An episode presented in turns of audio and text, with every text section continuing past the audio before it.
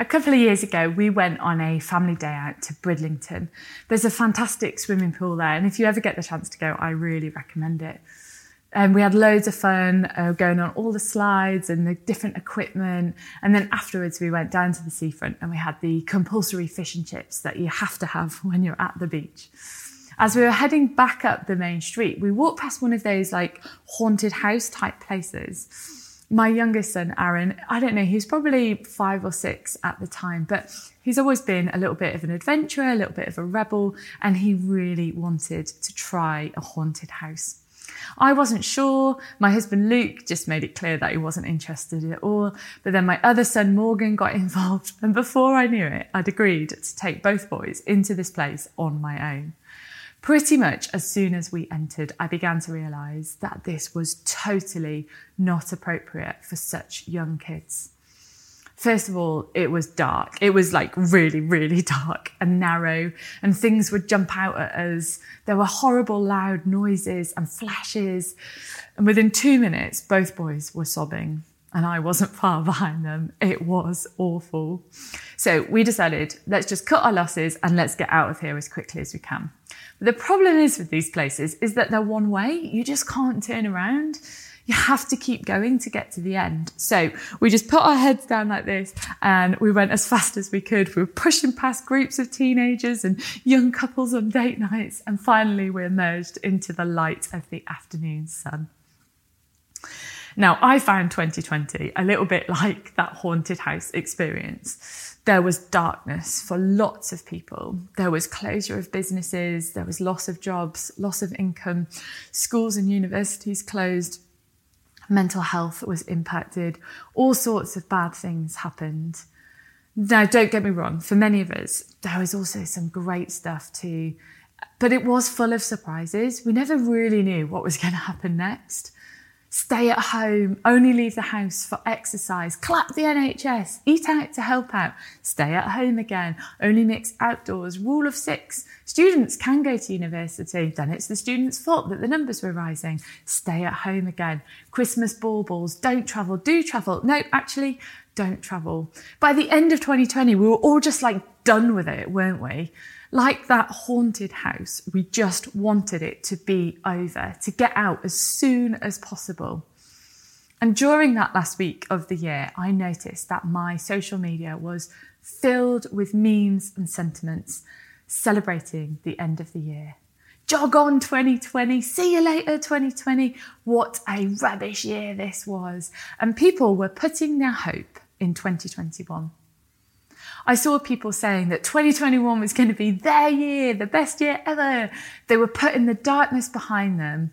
twenty twenty-one was going to bring great brightness.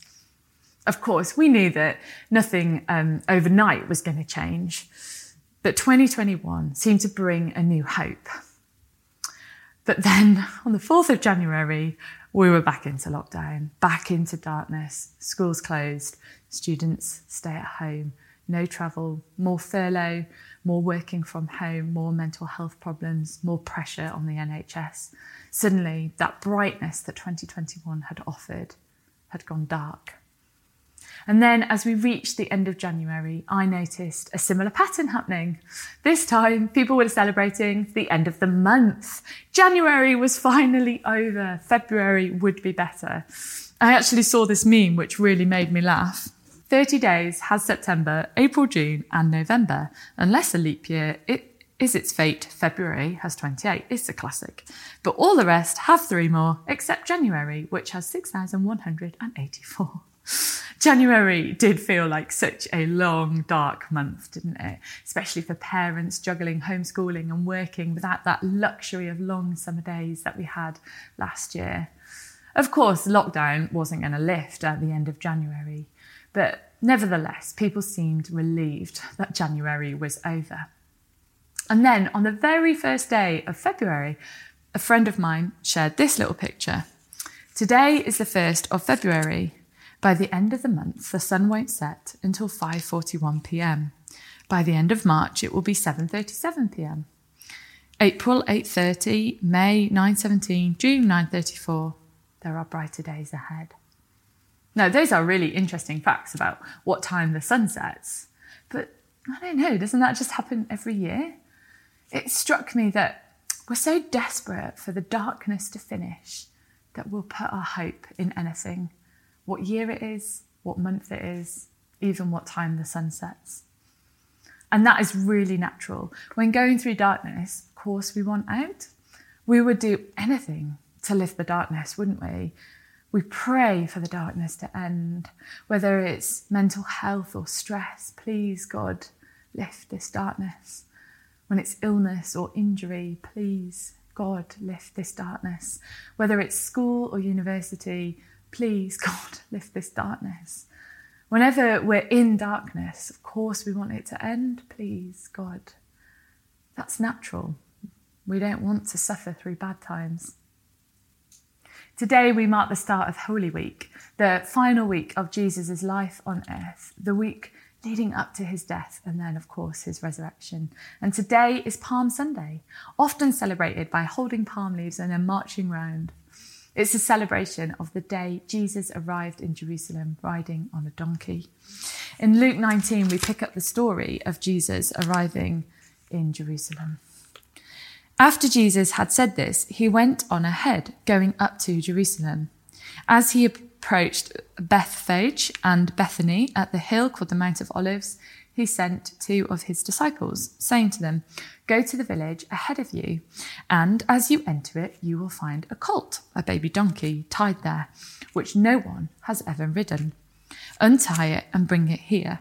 If anyone asks you why you're untying it, just say the Lord needs it." I mean, that in itself is amazing, right? Jesus knew exactly where a colt would be tied. But anyway, let's carry on the story. Those who were sent ahead went and found it just as he had told them. As they were untying the colt, its owners asked them, "Why are you untying the colt?" And they replied, "The Lord needs it." Exactly as Jesus said would happen. So they brought it to Jesus. They threw their cloaks on the colt and they put Jesus on it. As he went along, people spread their cloaks on the road. When he came near the place where the road goes down to the Mount of Olives, the whole crowd of disciples began joyfully to praise God in loud voices for all the miracles they had seen. "Blessed is the King who comes in the name of the Lord. Peace in heaven and glory in the highest." Some of the Pharisees in the crowd said to Jesus, "Teacher, rebuke your disciples." "I tell you," he replied, "if they keep quiet, the stones will cry out." I love that. If they keep quiet, then the stones will start singing. And then as he approached Jerusalem and he saw the city, he wept over it and said, "If you, even you, had only known on this day what would bring you peace, but now it is hidden from your eyes." So part of the reason for the excitement of Jesus' arrival was because Jerusalem was actually in a season of darkness. It was under Roman rule. So Caesar was their emperor and Herod was like the ruler of Galilee. But honestly, he was more of an oppressor than a leader. Jerusalem just wasn't what it should be. Israel was no longer a kingdom of kindness and justice as it should be, but it was full of people who worshipped many gods.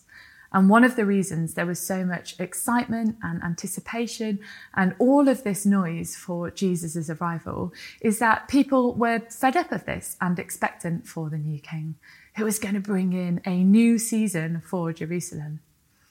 They knew that a new king was coming, and their hope rightfully was in Jesus. And as we see in this scripture, Jesus arrives in Jerusalem riding on a donkey, a small donkey at that. It was totally not appropriate for a king, not very regal. And do you know what the first thing he does is he weeps. He weeps at the state of Jerusalem, and he weeps at what it has become. He weeps not just for the city, but for his people, how lost they were and how lost we are. They're expecting this new king to usher in a new time, but instead, this king cries. You see, Jesus knew something about darkness. In fact, much of that last week of Jesus' life was in darkness. There was that darkness over Jerusalem, like I've just described, but there was also a spiritual darkness over Jesus as he battled with what he knew must happen. And then there was quite a lot of physical darkness too. There was the Last Supper, which happened in the evening. Judas betrayed Jesus, happened in the darkness. The Mount of Olives, where he asked his disciples to stay awake while he prayed. And of course, they didn't. And then his arrest. All happened at night in darkness. Jesus knew something about darkness. In Exodus nineteen, there's a story about darkness. The Israelites are camped out in front of Mount Sinai, and God said he would come in a dense cloud. So three days went by, and everyone prepared themselves for God. They washed their clothes, they didn't touch the mountain at all, and they abstained from sex as they'd been ordered to do.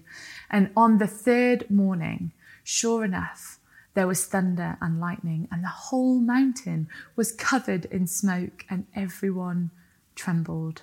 This darkness was scary. But then something surprising happened. God called Moses into the smoke, into the darkness, and Moses stepped into it.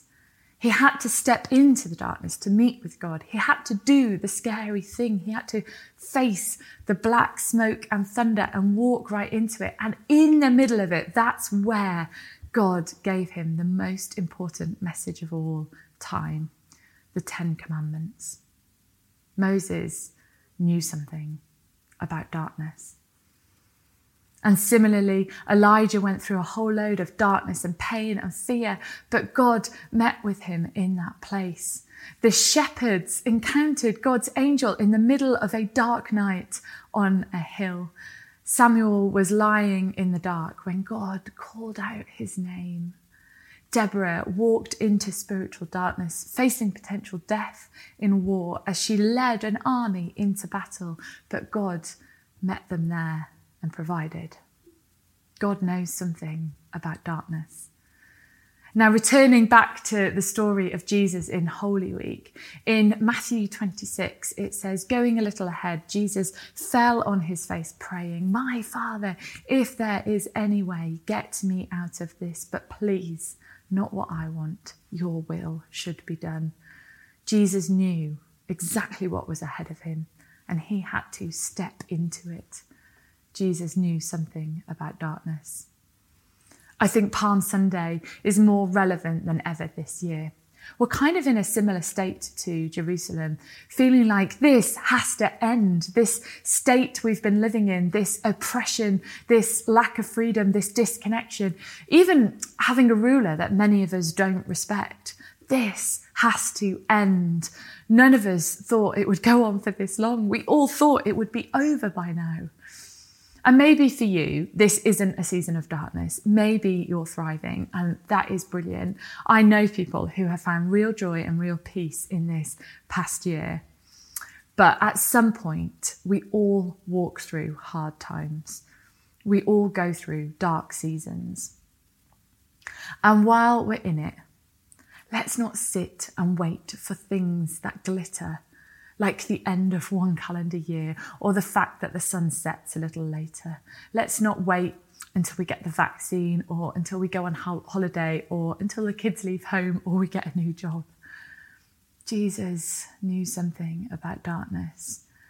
And while darkness is uncomfortable and unpleasant and we just want it to be over, by stepping into it, embracing it and facing it, I think we meet Jesus in a whole new way. A few years ago, lots of you will know, and some of you will remember journeying with us at the time. My husband, Luke, had cancer. Our kids were very, very young. They were both under the age of two. They were both at home all of the time. And it was a really, really dark season for me. I felt like um, I was just in this dark fog every day, and it took everything to just keep going, just keep putting one foot in front of the other. I wasn't praying. I was so angry at God. I was angry at Luke. I was angry at anyone and everything. I was kind of like a cat in a bag, just scratching and clawing to get my way out. It wasn't pretty. It wasn't like this beautiful discipleship journey of drawing near to God in my darkness that I would love to tell you about. I just wanted it to end for this season to finish. It was so dark and awful, and I felt really far away from God for a really long time. It happened to be the year twenty thirteen. I've never been sus- um, superstitious, but thirteen is an unlucky number. And I found myself looking forward to the year ending, for this living hell to be over and everything would be okay again and go back to normal. Thankfully, Luke's treatment was successful and he survived. Our kids are way too young to remember it and they don't seem to be scarred for life by it. But as twenty thirteen turned to twenty fourteen, I wasn't magically okay. I was still lost. I was still unable or unwilling to pray. My world still felt dark and foggy. And I found myself looking forward to a time where the kids would be in nursery or school, because then I would be better, right? Once they got into school, I'd be fine. And at some point in twenty fourteen, I heard this old eighties song called Get Here by Alita Adams. It's not a worship song, it's just an eighties cheesy love song, but it kind of became my prayer. Don't worry, I'm not going to sing it for you. But some of the lyrics go like this. You can reach me by railway, you can reach me by trailway, you can reach me on an aeroplane, you can reach me with your mind, you can reach me by caravan, cross the desert like an Arab man. Not sure about that lyric. I don't care how you get here, just get here if you can. I really needed God to show up, and I began to sing these lyrics to him. I don't care how you get here, just get here if you can. And that is how I began to pray and reach out to him. And Jesus found me in the darkness. Slowly, our relationship was rekindled, and slowly I began to heal. The Holy Spirit was so gentle with me, allowing me to express all my emotions and then ministering to me and allowing me to recover. Jesus knows something about darkness.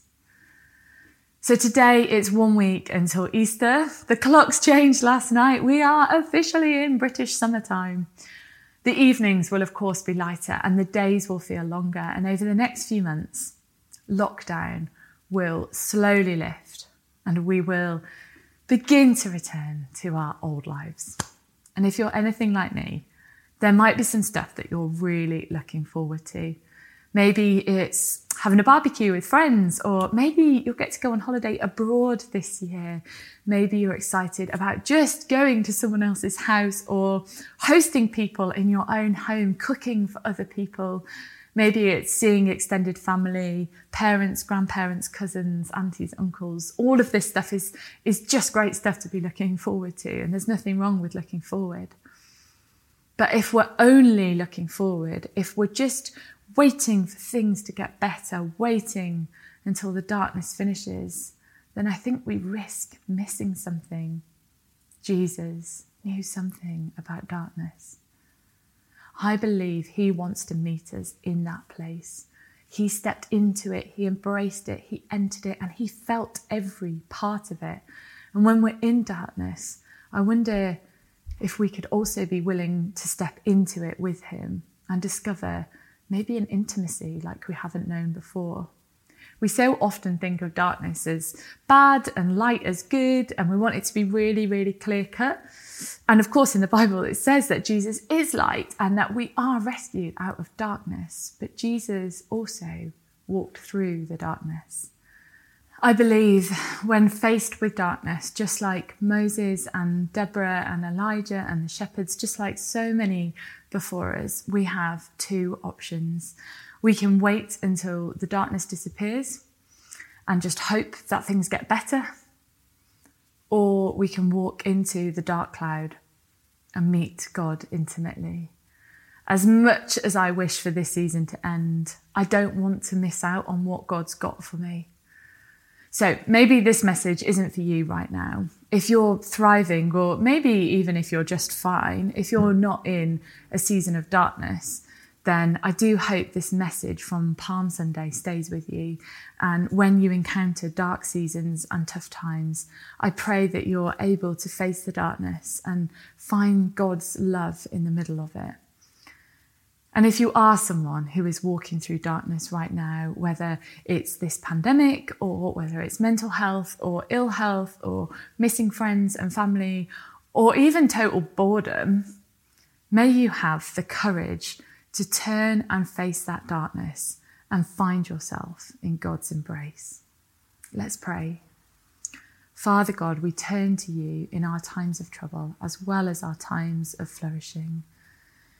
When we're struggling and the world seems dark, we trust that you are there with us and that you will find us and that you will embrace us and you will meet with us right in the middle of the dark cloud.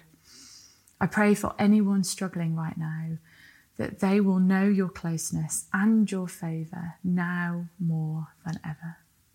Amen.